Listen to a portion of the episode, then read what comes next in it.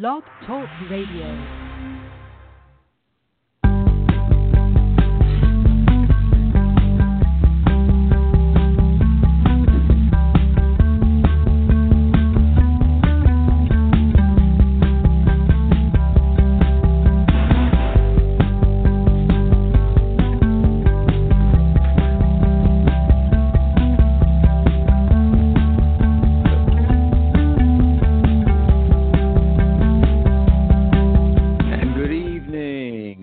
Guys, Guys Radio. This is your host, Robert Manny, welcoming you to our podcast number three hundred twenty-three. Whew.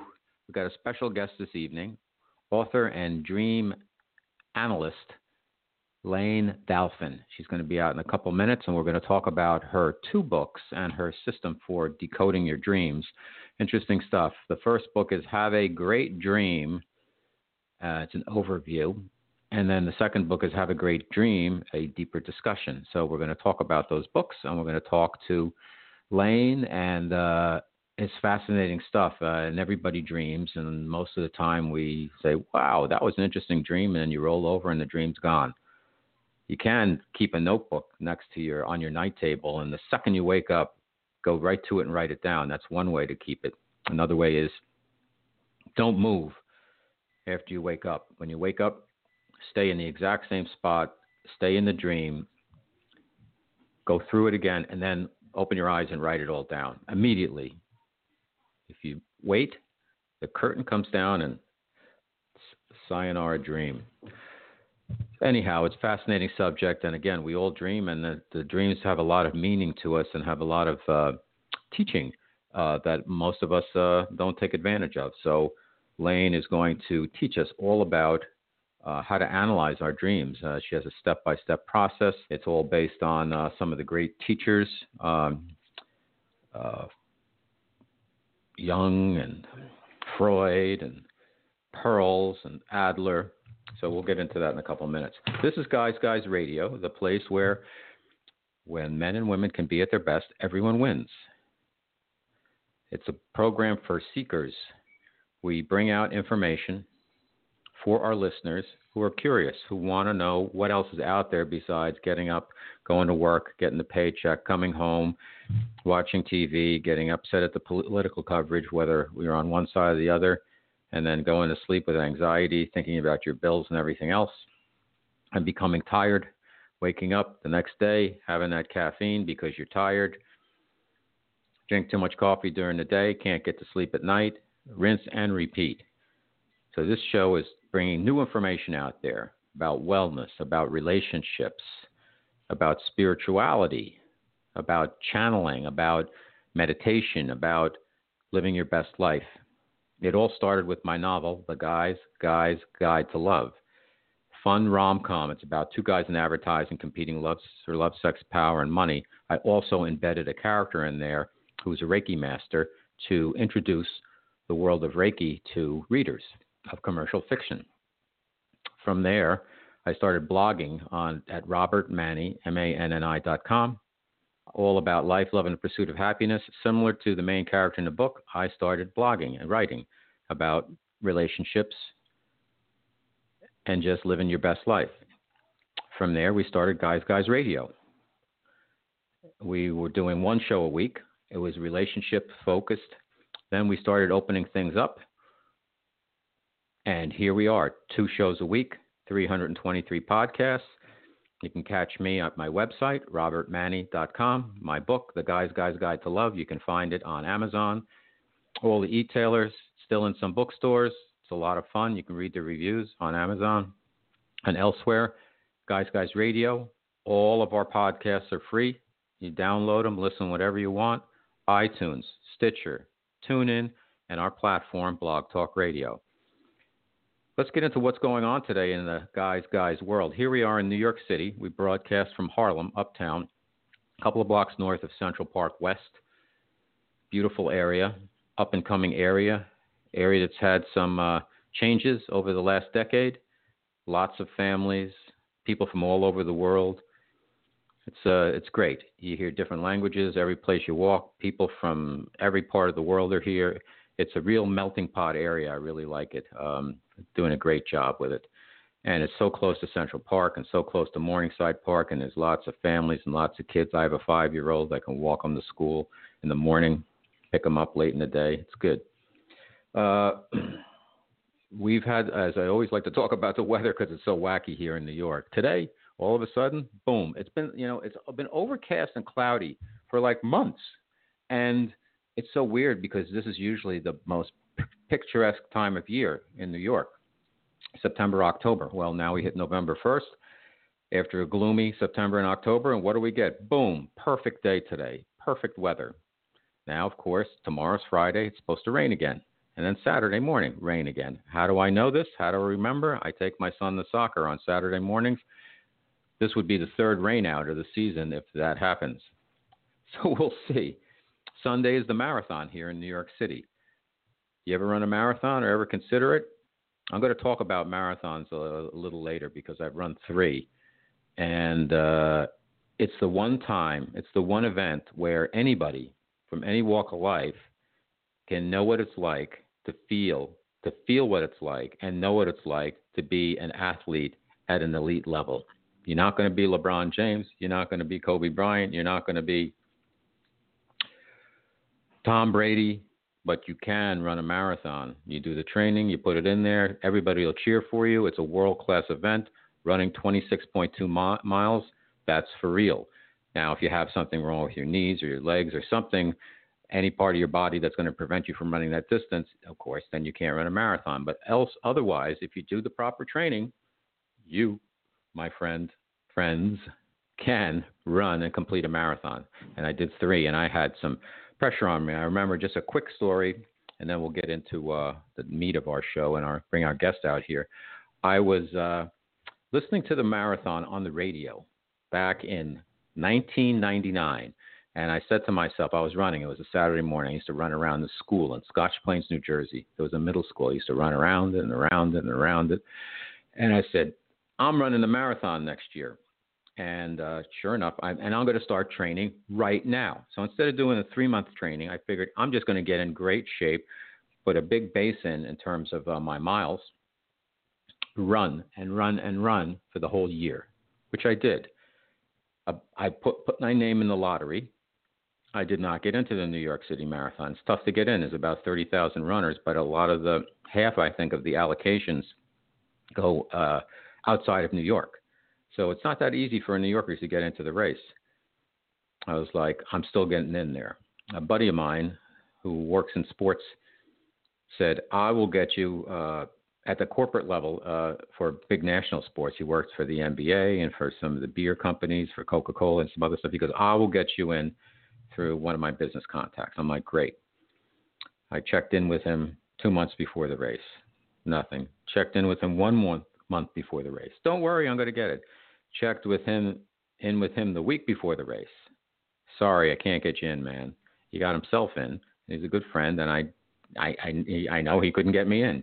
What am I going to do? Here I was, having trained a year. I needed to get into the marathon. Now, caveat: this was pre nine eleven. This was the year two thousand, so the security wasn't like it was the next year, which was after right after nine eleven. I said, I'm getting in that race somehow, even if I have to just walk walk into it. And uh, fortunately, that Friday before the marathon, a wonderful colleague of mine said, I'm not going to run in the race this year. She'd run like ten marathons. She said, you can have my bib. I'm like, great. But she had a female bib with her name on it. Betsy. I don't look like a Betsy. I said, thanks. I gave her a big hug. I took it anyway. The morning of the race, I got up at about five in the morning to get ready because to get to Staten Island and the Verrazano Bridge, you have to take a bus.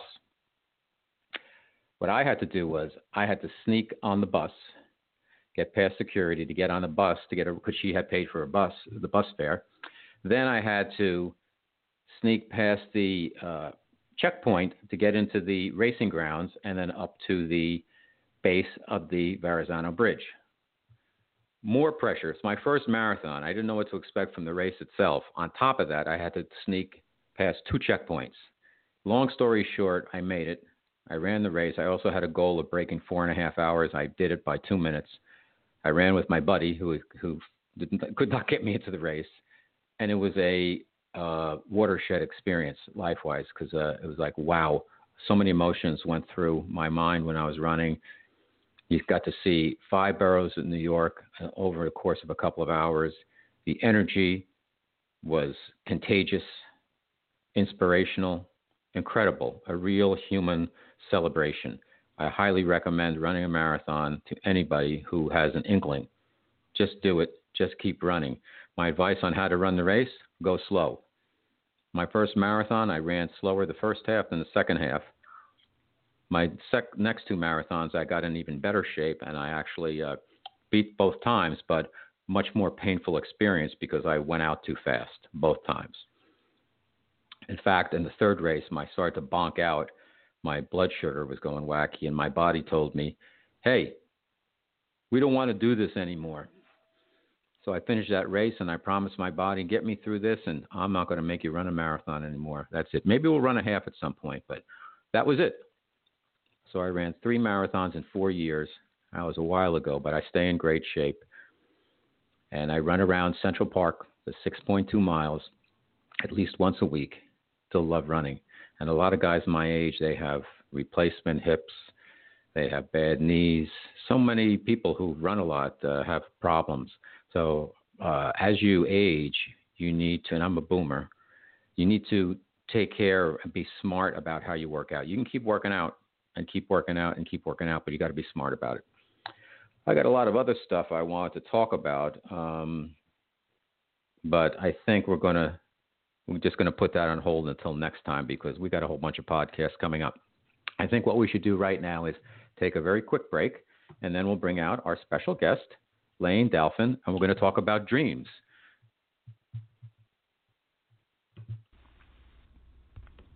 You're listening to the Guide Guy Radio. All right. Welcome back to Guys Guys Radio. As I mentioned, our show is all about dreams, and our special guest is Lane Dalphin. She's been interpreting her and her clients' dreams for years. She's got two books, Have a Great Dream, Book One, The Overview, Decoding Your Dreams to Discover Your Full Potential, and a companion work, Have a Great Dream, Book Two, A Deeper Discussion. Her goal is to introduce the general public to the value of understanding their dreams. She's been doing this for like forty-five years.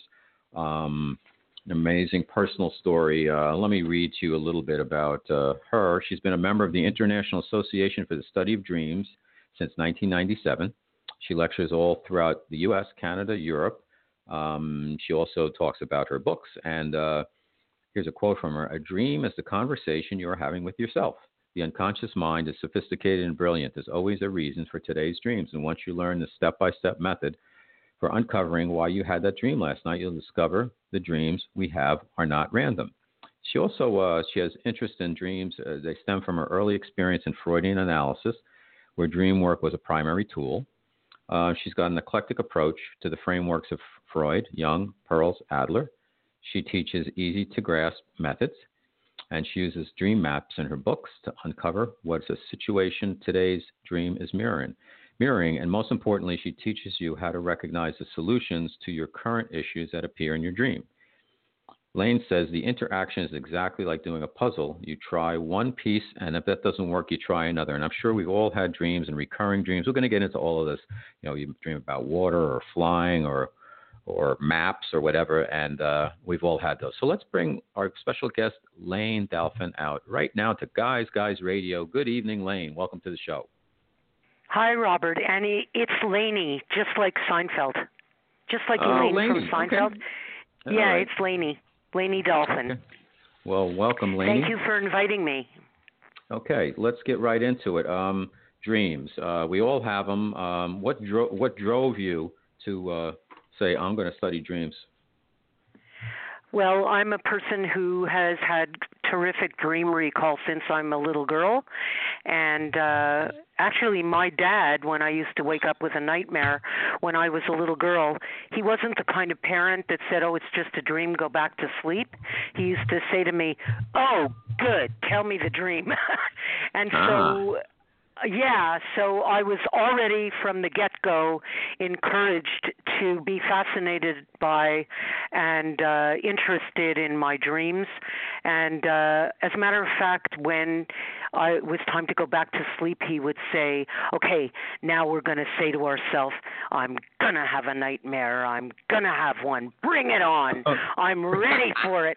And, of course, I never had a nightmare. Once you talk like that to a child, You, you, yeah, you um, empower them. And so when I was uh, twenty-one, I had a crisis in my life. I had uh, the first of four lovely daughters who was born with Down syndrome. And that was the first place that I learned that actually we are problem solving in our dreams, and the dream is the conversation you are having with yourself concerning a very specific current issue that you are attempting to problem solve, and I mean this week. And so the amazing news is that the solution to something that's bugging you, of course it comes in your unconscious before it gets to your conscious, if only you can understand what the heck you're trying to say to yourself in the dream. And that's what I do, is I teach the language of metaphor. And I could just as easily, Robert, be teaching you French or Italian. It's the same. It's another language. And once you start getting the hang of it, which all of you will by the end of this conversation, I promise, you'll get the idea about what's going on.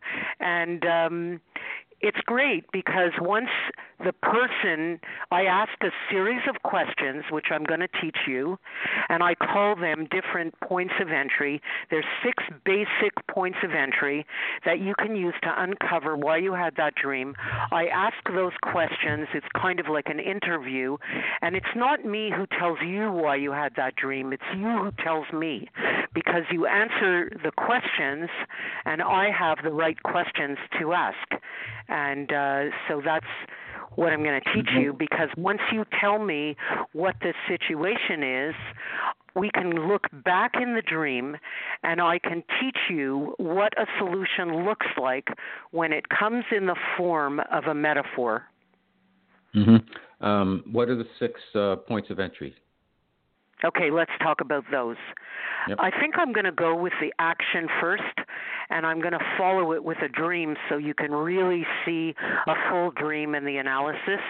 Um, this is one of my favorites. It happens in the second book. It's called The Picnic Dream, and it's about a woman who's at a picnic, and she says that at first there were just a few ants.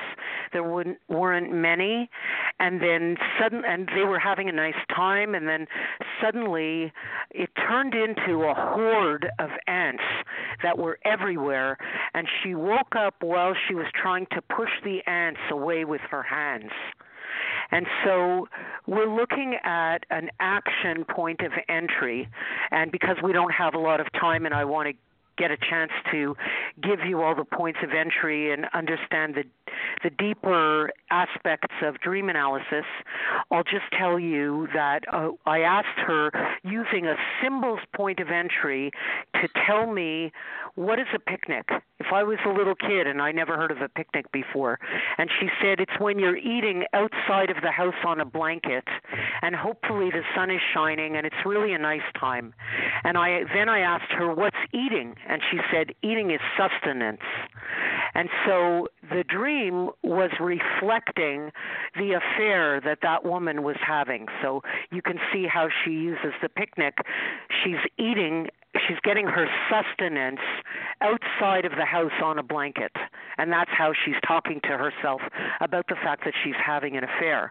And the feelings point of entry was the fact that there's an escalation of feelings. Because at first, she's feeling happy in the dream. And there's just a few ants everywhere. So a few ants, those are like her kids, his kids, his wife, her husband. So they're not really disturbing the picnic, she says. And then there's an escalation that turns into a horde of ants that is obviously out of control. And then I asked her, what situation happened recently that started out being a happy thing and now it's out of your control? and that was the fact that he got transferred an hour and a half away from home. So if she wants to continue the affair, she has to drive an hour and a half out of town to where he now lives, probably spend about two hours with him, and then have to drive an hour and a half back in enough time to pick up the children at school. So this is not working out very well. And then mm-hmm. we want to look at the action in the dream. And one of my favorite ways of getting a solution is to take the picture of the dream out into waking life and make a decision if your response is appropriate. So my question to the dreamer was, and I'm also asking you this, do you think it's an appropriate response? Can you get rid of a horde of ants by pushing them away with your hands? No, of course not. Of course not. It's not effective. It's not effective, and once you get to know me, you'll learn that I'm a person who says there's no good or bad, there's no right or wrong. For me, it's all about appropriateness. Is the dreamer's response to the current situation appropriate? And you cannot get rid of a horde of ants by pushing them away with your hands. And what I did was what Jung called active imagination, which is kind of what my dad was doing with me when I was a little girl. And I said to her, well, I guess you need the raid.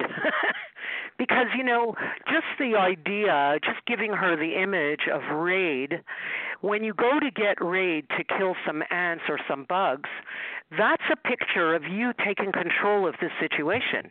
That's mm-hmm. not the same as a horde of ants crawling all over you and you can't get rid of them. And so just that notion of presenting an image, that's why he called it active imagination, because your mind becomes active and you can actually change your mind by introducing another picture. And, of course, she called me a couple of days later to tell me that in a figurative way she did get the raid and ended the affair. So okay. you got to see like a feelings point of entry, the action point of entry. Another easy action point of entry is when you hear a dreamer say, I was trying to run, but my feet were not working. Mm-hmm. So that's also an action point of, point of entry. And uh, the symbols, you know, so I got the symbols uh, about the affair by asking her to define what a picnic is. You see what I mean? Mm-hmm. Do do some folks, Laney, um, have like is every dream significant, or do we sometimes have you know kind of like what we call like garbage dreams because of food we ate or whatever? No, they're all no. they're all. Uh, They are all meaningful, and uh, okay. it's funny because in your uh, it's funny because in your intro, you used an expression that I used, which was so cool, because you talked about a curtain coming down, and I often tell people when I'm lecturing, it's not as though a curtain comes up in the morning when you wake up, and then it drops down when you go to sleep at night. Dreaming is just thinking; you're just thinking in a language, and I like to try and help people make the your thinking more fluid between the way you think during the day and the way you think at night. And there really isn't a difference, by the way, because if there's something about my accent or my intonation or something about the sound of my voice that reminds you of your grade eleven teacher, you don't realize it right now because you're distracted. The lights are on, you know, you're planning on what's going on, and you can't see the pictures, and then you'll go to sleep tonight, and you'll dream about that teacher, and you'll say, like, what the heck was that? And it might be because you're processing the discussion that we're having right now. But ju- just to more directly answer your question, the same way you wake up in the morning and you prioritize your day, the conscious works like that. Who do I have to phone? Who do I have to email? What do I have to do today? If you have seven thousand things happen to you today, which you probably did, like every time you answered the phone, every time you went to the washroom, every person you spoke to, every thought you had, it probably adds up to seven, ten thousand events. And when you go to sleep tonight, you're subconscious, your unconscious, prioritizes the one thing that's bugging you the most. And all of your dreams tonight, even if you had a pizza, All of your dreams tonight are going to be you testing out different possible solutions and reactions to that very specific current issue. Okay. So a lot of people uh, have uh, dreams of certain symbols seem to be prevalent. Let me give you one. I dream frequently about I'm in cities that look familiar, but I can't quite place my finger on them. And I'm like, what city is this? I don't know, but I know I've been there. And then there's streets and roads and bridges and like a superhighway system. And I'm always not trying, I'm kind of getting around, going from place to place, but I'm always referring to like these roads and maps and bridges. Not one hundred percent sure what's the correct route. I'm assuming, Excellent. using your methodology, Excellent. that I am you just, searching. You just gave it away. mm-hmm. What? You just gave it away because you're not. You saying that I hear you saying that you're not really sure about which way to go. So mm-hmm. I could tell you that if that was my dream, I mm-hmm. would be dreaming about stuff like that, and I would have a familiarity. Let's give you an example. I could have a dream like that because I have all these lovely daughters, and so I would think that I feel like if if the mothering or the way I parent, if that is something familiar to me, so we could say I can use a city as a metaphor or a road or a highway because it's something I'm familiar with being a mother. Mm-hmm. But then there's so many times I can't even begin to tell you, and all of us parents understand that there there's countless times when something happens with your with your child and you're really not sure. It becomes unfamiliar territory. It's something new, and I'm not really sure how to navigate, and I'm not really sure which roadmap to take.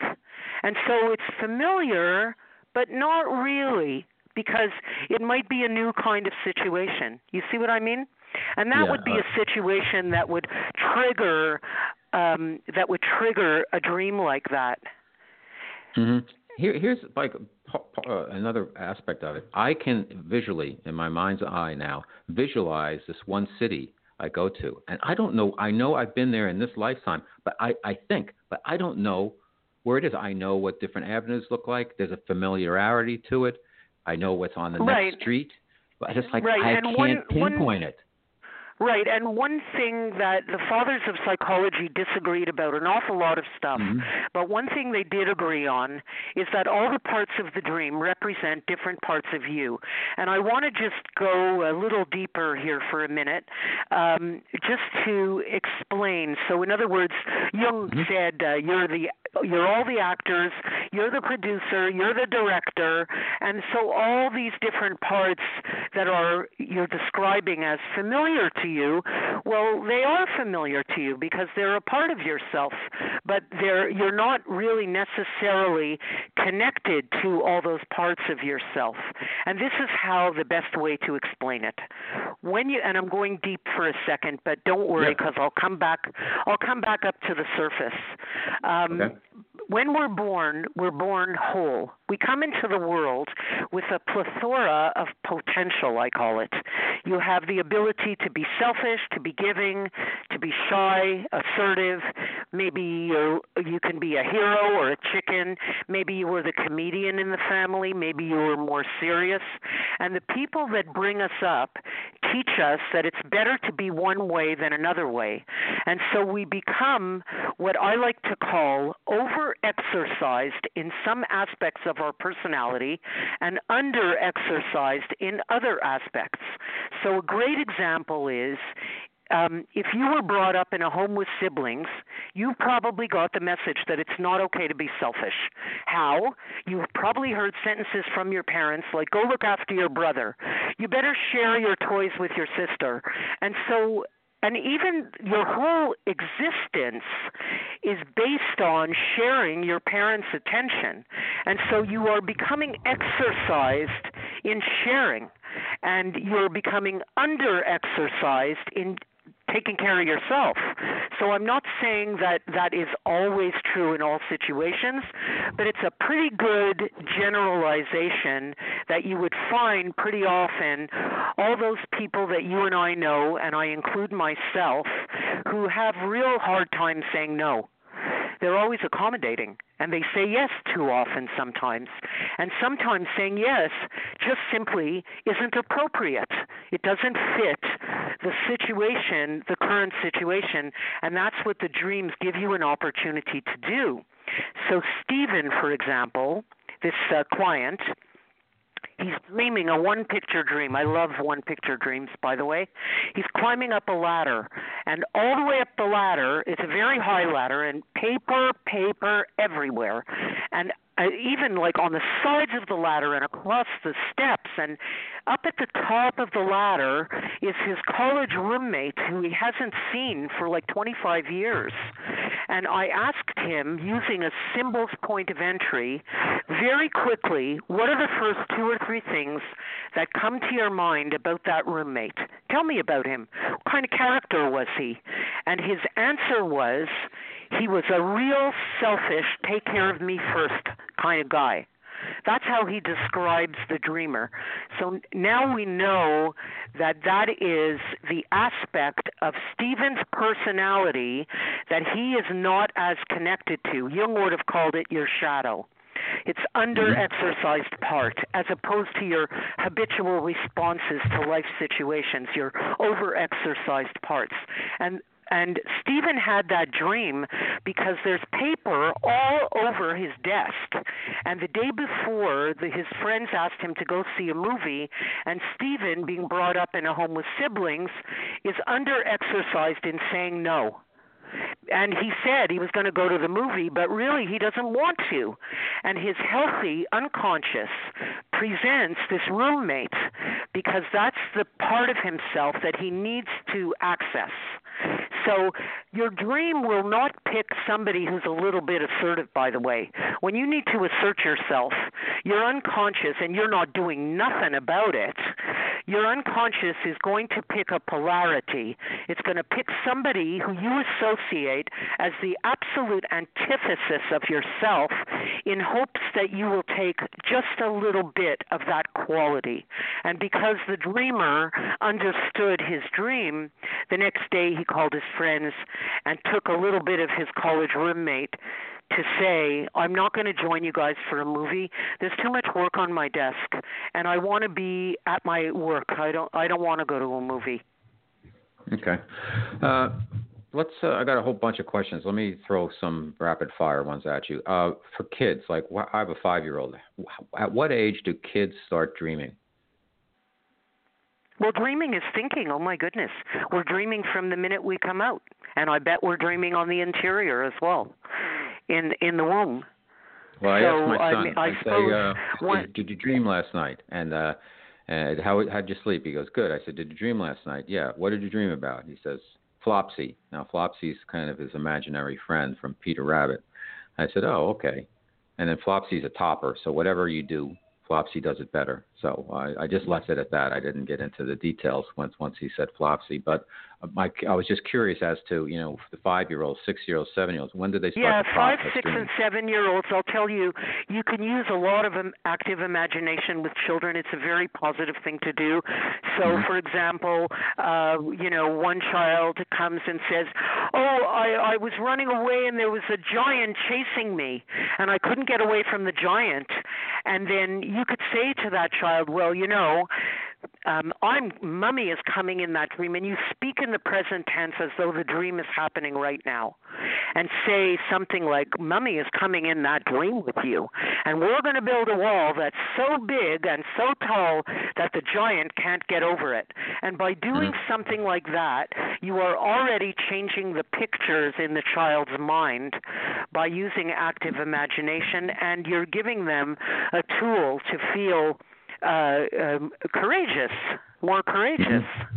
Well, let me throw one, another one at you. When I was a kid, about maybe it was a little six or something, maybe six or seven tops, and I, I had this nightmare uh, about this uh, little person who was like uh, looked like Al- Alfred E. Newman from the Mad Magazine, and uh, I would wake up. I was dreaming, but in the dream, I was waking up, and this guy was on top of me, choking me. I had that dream a couple of nights. And I told my parents about it, and I'm not sure what they said. And then, you know, they reassured me that everything was okay. And then the third night, I had the dream, And this time I got on top of this character and I kind of choked him out. And I never had to dream again. Excellent. So I guess you took care of business and found your uh, you found your strength. It's very, very normal for children to have nightmares because it's the same thing like having to pee. You can hold it in, right. hold it in, hold it in, and at a certain point it has to come out because we are self-regulating organisms.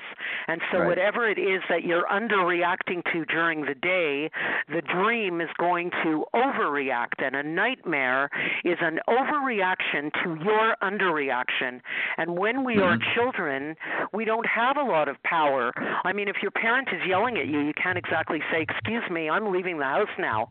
When you're six or seven years old, you can't really do that. And so you don't have so much power.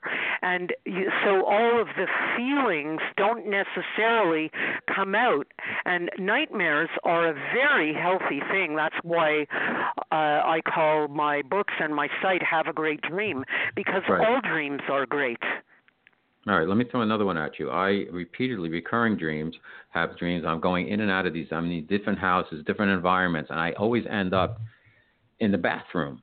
And it's either in the bathroom or the shower, but there's feces, either in the toilet or in the shower, whatever. And it's not like I'm not completely grossed out in the dream, but it's like not necessarily pleasant. I know, and I'm like, but why is this there? Why is this I'll there? I'll tell and you then, why.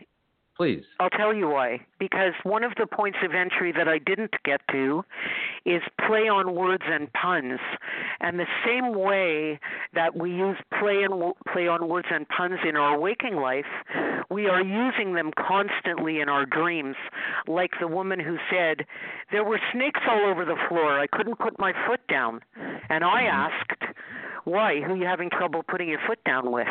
And it was her husband. Mm-hmm. Or if I say to you, I was so embarrassed, I thought I was going to die. If you use language like that, you might go to sleep tonight and dream that you're dying, and you're not dying. You're processing something that you were very embarrassed about and the language that you use. So in other words, if I say to you, I feel like crap, then I might go to sleep and dream that I'm in a bathroom and there's feces everywhere. Hmm. But I don't feel and I like used, crap. Well, well, why did you have that dream like, last night? Uh, no, I no, I don't. Uh, but I've had it, and I always think it's like a contrarian thing, like it's not a bad thing. Like I go and there's a toilet and it's backed up or something like that. I'm like, why am well, I having right. this dream? But listen to the language that you're using. You're saying there's something backed up. And so if that was my dream, I mm-hmm. would be looking at something that's going on in my life this week, some kind of situation that I'm not speaking up about. I seem to be holding it in. It's getting backed up, literally. Okay. Mm-hmm. And so what is it that's getting backed up? Is it words that I want to say? Is it work on my desk? Is it responsibilities? Something's mm-hmm. piling up. Got it. Okay. So, and I and I need to flush the thing out, you know, because mm-hmm. if it's a mm-hmm. toilet that's backed up, you have the solution right there. You want to get the okay. plunger and, and un- unplug it.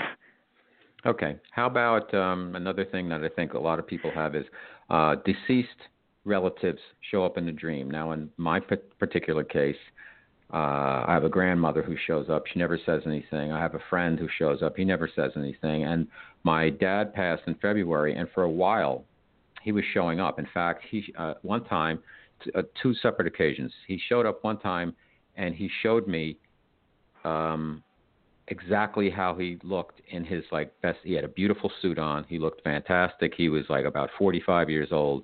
And I saw him and I'm like, wow, that's, and he was standing in front of me with this almost like a aura around him. And I said, wow, that's really you. And I, that's very really cool. You. And I went, walked well, up I, to I him look at... and I couldn't, well, hang on. I walked up to him and I couldn't, when I went to like put my hand out, and then he, he disappeared. And then I was, uh, having a meeting with uh, somebody who was doing, one of my guests was doing some uh, offline, was doing some work with me. And um, she uh, knows nothing about my background. And she said, uh, what, what, what's with your dad? He's coming in. And I explained that he had passed recently. And she said, you have to let him go. And um, you, ha- you, have a, you have a connection to him that's holding him back. So you have to let him go. And sure enough, I let go. And we did a we did an exercise that was an exchange of love and a very positive thing. So he can come and go as he frees, but as he as he pleases. But I'm I'm not holding him back into this dimension, if you will. So he that's it. Poof, gone. And I was it was very uh, great release for myself. I guess my question is about one about deceased friends or relatives. Two, the fact well, that they never seem to speak. The, Hang on. And the third right, is right. factor mm-hmm. in uh, any type of spirituality with your science. No, I do not. But I so happen to be a spiritual person. But in my work, I am taking a one hundred percent purely psychological approach. But I also believe, because I've been doing this for forty-five years, and mm-hmm. I am a spiritual person. So my father, he represents the business male side of myself. So when I'm getting on a plane, like I did Uh, like actually last week, to go to New York City on business, I'm leaving my maternal side behind, my mm-hmm. my mom, who was a stay-at-home mother.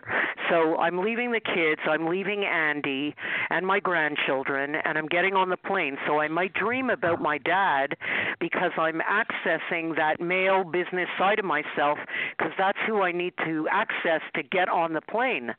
But how do you and I know that my father is not also really visiting? Visiting me. He most certainly right. could be, and he probably mm-hmm. is. But I think that we are multitasking, and what I am doing is I am only, in my business, I am only looking at the idea that these over... Right. It, over-exercised aspects of our personality have potential to make us feel, to make us really boring.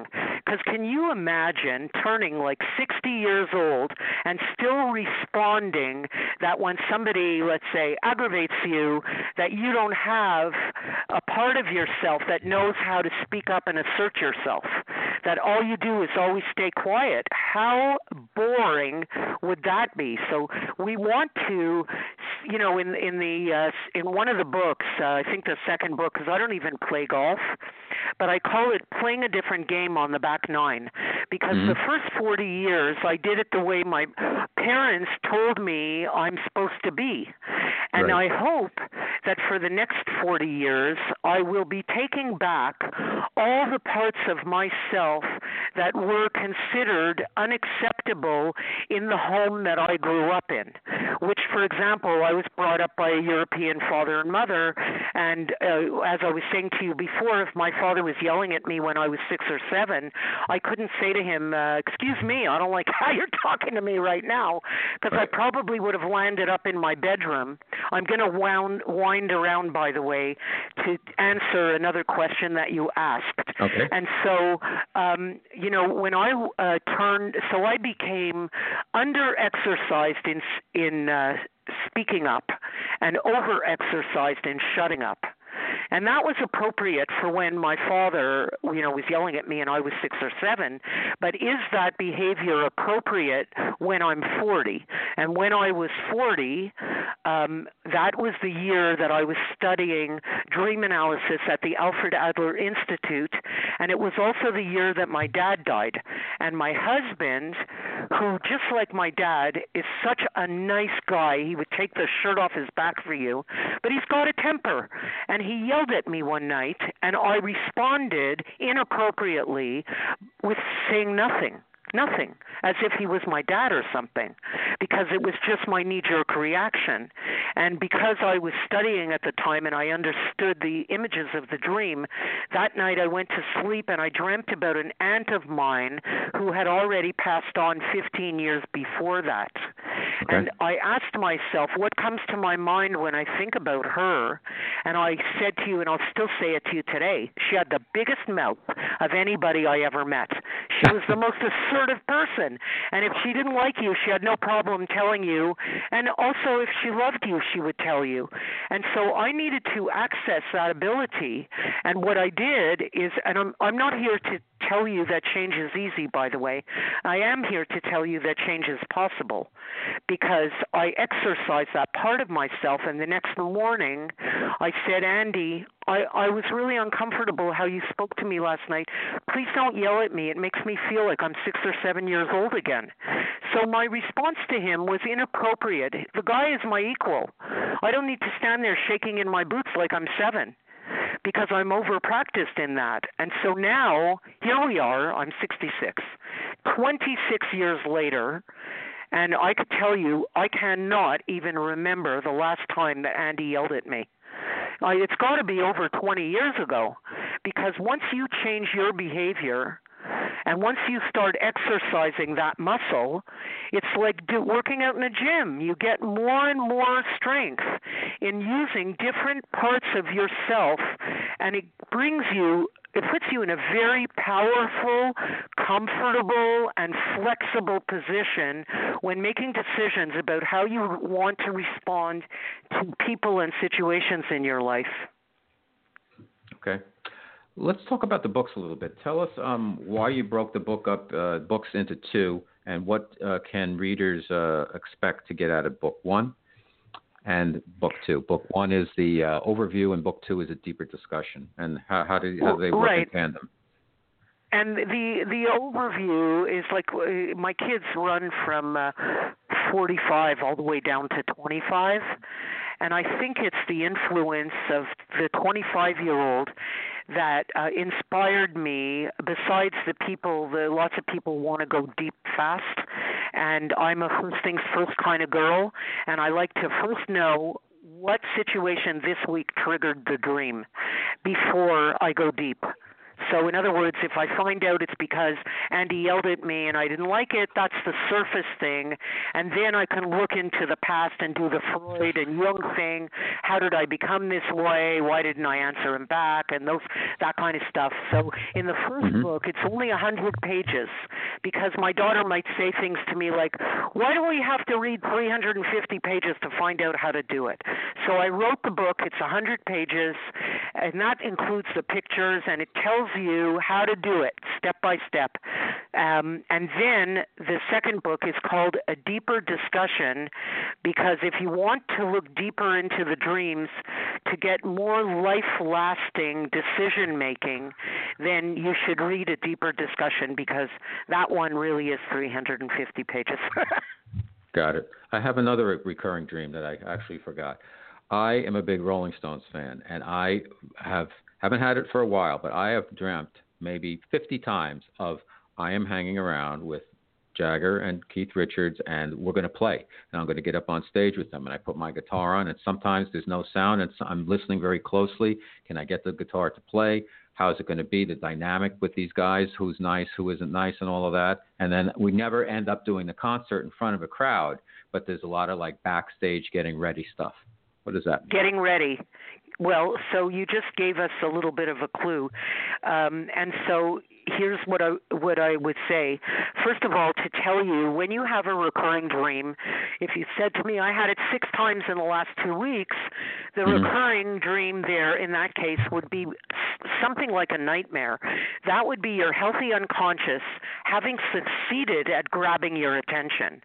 But if you have a recurring dream, which it sounds like the Rolling Stones dream, over a period of a lifetime, where you've yeah. had it like fifty, sixty times over a period of years, that's mm-hmm. different. That's different. That's called a favorite expression. So my favorite expression is, oh, darn it, which it's not, but we're on a podcast, so I'm going to be polite. So ah, I could okay. have said, I could have said, oh, darn it, mm-hmm. forty-seven years ago, because I missed the bus. And I could have said, oh, darn it, twenty years ago, because I walked by my desk and a bunch of papers fell off. And I could have said, oh, darn it, you know, twenty minutes ago, because I, I said, or said I better hurry up and get to the phone to start the radio show. So I'm saying, oh, darn it, oh, darn it, oh, darn it. And the reasons happen over a period of years for completely different reasons. And so when you have the Rolling Stones dream, it sounds like, because you already kind of gave it away, you, you said it, it means getting ready. So you use that picture when you're getting ready to prepare yourself for something, because it seems like that's what you're doing in the dream, is getting ready. So yeah. it's not so much about the performance. It seems that it's much more about getting ready. And by the way, you probably won't have that dream anymore, because once you understand what the metaphor is mm-hmm. and what expression you're using, uh, it usually doesn't come back. Okay. Um, uh, we have very little time left, but I think the most important thing we can uh, share with our listeners is that, you know, people have a hard time remembering their dreams. And uh, as I mentioned in my introduction, uh, uh, I used to, uh, I still do. I keep a notebook next to on my night table. Now I'm doing some spiritual work before I go to sleep now. So I'm getting downloads, I believe. And I get them. And then uh, I can't, for some reason, I'm not able to spring up and write them all down. Um, because it just seems like I'm getting downloads differently. But for most people, and even I'll say for myself included, what's the best methodology that people can use uh, and practice so they can start remembering their dreams, so they can get them written down, so then they can use your book and they can right. decode them? Because if you well, don't remember first... your dream and you don't write it down, you're, you're not going to be able to use your book. Right, and so another uh, point of the last point of entry, which uh, I don't think we talked about, is the repetition. And this is why you don't have to have a story with a beginning, a middle, and an end. And that's because we repeat to ourselves. Like you remember, read it, write it, recite it. Read it, write mm-hmm. it, recite it. And that's what we do in our dreams. So you don't need a big, long dream. That uh, Stephen's dream with the ladder, or uh, the the dreamer with the picnic, those right. those are one picture dreams, and they're and there's they sell they tell a world of information just from one picture. But here's what you can do: one, intention.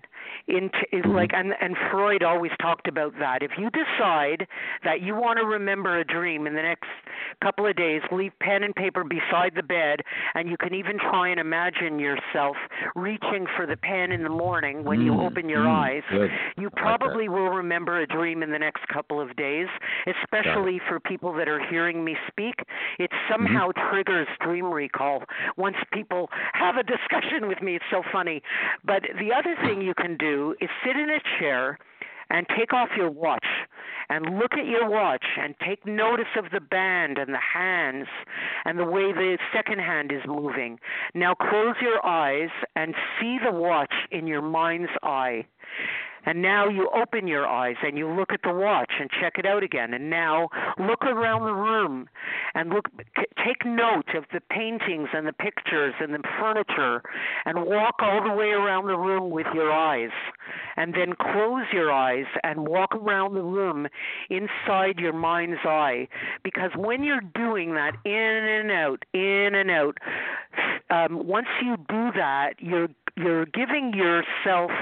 You're exercising that part of your mind that you're going to need to walk inside and outside the dream. Like when I wake up sometimes I'll say to myself, where was I just now? Where was I?